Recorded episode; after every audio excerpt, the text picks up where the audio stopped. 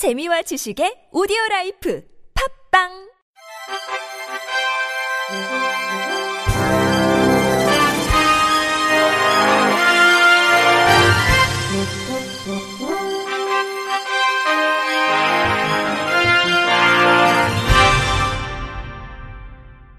청취자 여러분 안녕하십니까? 4월 16일 화요일 KBS 뉴스입니다. 한국장애인 자립생활센터 총연맹이 공식 출범식을 개최했습니다. 한국장애인 자립생활센터 총연맹은 중증장애인을 위한 자립생활 이념의 확산과 정착, 장벽 없는 사회 환경 구축을 통해 장애인의 선택권과 결정권을 존중하고 지역사회에서 자율적 주체성과 참여적 삶을 실현하는 사회를 건설하는 것을 목적으로 창립됐습니다. 지난 2003년 결성된 한국장애인 자립생활센터 협의회, 2005년 결정된 한국장애인 자립생활센터 총연합회에 이은 세 번째 자립생활센터 연합조직으로 총 14개 단체가 가입한 상태입니다.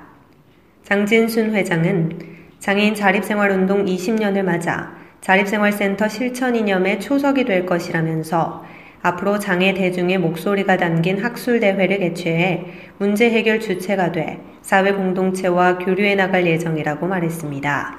한자총은 회원단체 증대와 신생 자립생활센터 육성 지원, 지역연맹 역량 강화를 위한 연차대회, 1리터의 정신을 전파하는 휠체어 국토대장정 사업을 시작으로 한국장애인 자립생활운동 진영에 새로운 대안을 제시한다는 계획입니다. 일명 염전노예 사건 피해자들이 국가를 상대로 제기한 국가배상 청구 소송에서 약 3년 5개월 만에 최종 승소했습니다. 대법원 민사 1부는 염전 노예 사건의 피해자인 김모 씨 등 3명이 국가와 전남 완도군을 상대로 낸 손해배상 소송의 상고심에서 심리 불속행 기각 결정을 내렸습니다. 이로써 피해자 3명은 국가와 지자체로부터 약 2천에서 3천만 원의 손해배상금을 받게 됐습니다. 염전노예 사건은 지난 2014년 1월 신안군 신의면의 한 염전에서 임금 체납과 감금으로 혹사당하던 장애인이 경찰에 구출되면서 세상에 알려졌습니다. 구출된 장애인 8명은 2015년 국가와 신안군, 완도군의 책임을 묻는 국가배상 청구 소송을 제기했지만 1심 재판부인 서울중앙지방법원 민사 42부는 1명의 청구만 인정하고 7명에 대한 청구는 기각했습니다.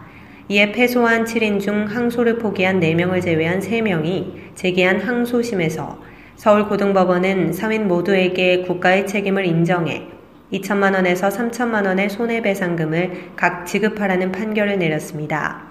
염전노예 장애인 사건 재발 방지를 위한 공동대책위원회 관계자는 대법원이 심리불속행 기각 판결을 내린 것은 정당한 판결로서 환영하는 바라면서도 끝까지 책임을 부정한 대한민국과 완도군을 다시 한번 규탄하며 사건이 발생한 2014년에 비해 달라진 것이 거의 없는 상황에서 지금도 계속되고 있는 장애인 대상의 착취와 학대에 대해 각 부처와 자치단체가 책임있는 태도를 취해야 한다고 피력했습니다. 오는 20일 장애인의 날을 앞두고 장애인 단체를 중심으로 한 시민사회단체가 농성투쟁에 나섰습니다. 장애 인권, 노동, 사회 분야 120여 개 단체로 구성된 420 장애인 차별철폐 공동투쟁단은 어제 광화문 광장 지하 해치마당에서 기자회견을 열고 제도 도입 31년 만에 변화를 맞는 장애 등급제가 진짜로 폐지되어야 한다고 주장했습니다. 이들은 올해 7월부터 단계적으로 장애 등급제를 폐지하려는 정부 계획과 관련해 대한민국의 장애인 관련 복지 예산은 경제협력개발기구, OECD 평균 4분의 1의 수준에 불과하다고 지적했습니다.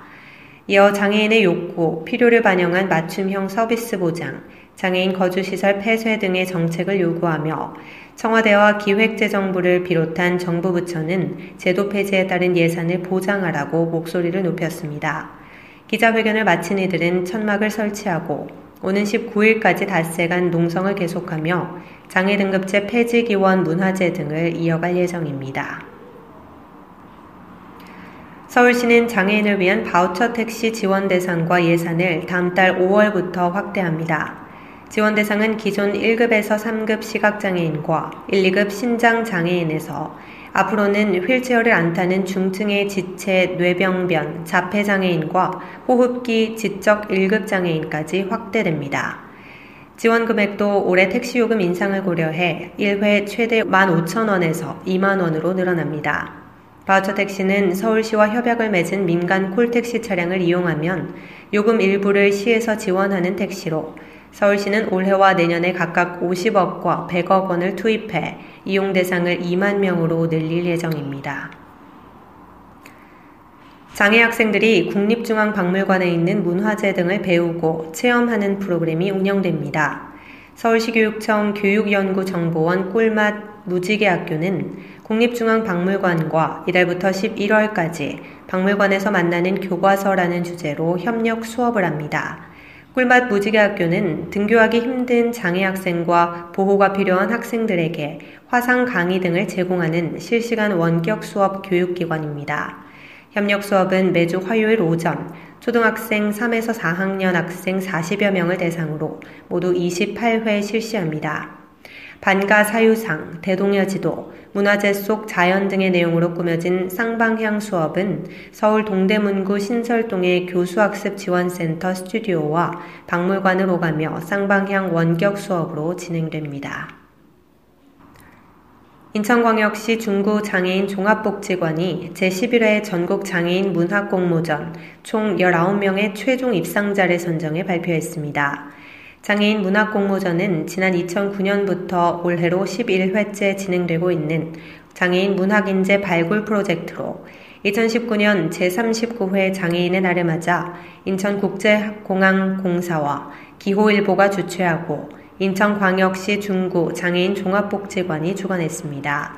특히 이번 제11회 전국 장애인 문학 공모전은 장애인 인권에 대한 인식 개선을 위해 공항, 여행, 꿈, 장애인 인권 또는 자유 주제로 총 950편의 작품이 응모됐습니다.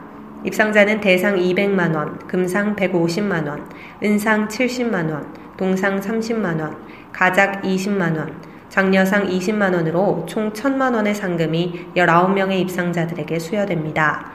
시상식은 오는 17일 오전 10시 그랜드 하얏트 호텔 인천 이스트타워 볼룸홀에서 열릴 예정이며 지방에 거주하는 수상자는 시상식 전날인 16일 1박 2일간의 호텔 숙박 및 식사와 마시안 해변, 인천공항 투어 등 영종도 지역 관광을 진행할 예정입니다. 서귀포시 장애인 자립생활센터가 오는 19일까지 2019년 권익 옹호 사업의 일환으로 접근권 모니터링 단원을 모집합니다. 이번 모니터링은 장애인의 접근권에 대한 필요성 전파와 접근권 확보를 통해 당사자의 권익 향상과 자립생활 실현을 위한 환경 조성의 기틀을 마련하고자 진행됩니다. 지역 내 근린생활시설을 조사하며 단원들의 간담회, 조사지역 선정, 기초조사, 심층조사로 조사의 명확성 확보 후 지역장애인들에게 정보를 공유하게 됩니다. 서귀포 지역 내 중증 장애인 중 휠체어를 사용하는 장애 당사자 6명을 우선 모집하며 오는 19일까지 서귀포시 장애인 자립생활센터로 문의 후 신청하면 됩니다. 끝으로 날씨입니다. 오늘 밤부터 내일 낮까지 제주도와 전남, 경남 서부 지역에 비가 내리겠습니다. 또한 모레는 경기 동부와 강원 영서 지역에 오후 한때 비가 내리는 곳이 있겠습니다. 내일 낮 기온이 평년보다 2도에서 5도 높은 가운데 내륙을 중심으로 낮과 밤의 기온차가 크겠으니 건강관리에 유의하시기 바랍니다. 내일 아침 최저 기온은 3도에서 13도, 낮 최고 기온은 17도에서 24도가 되겠습니다. 바다의 물결은 서해와 남해 앞바다 0.5에서 1m, 동해 앞바다에서 0.5에서 1.5m로 일겠습니다. 이상으로 4월 16일 화요일 KBS 뉴스를 마칩니다. 지금까지 제작의 이창훈, 진행의 조소혜였습니다. 고맙습니다. KBRC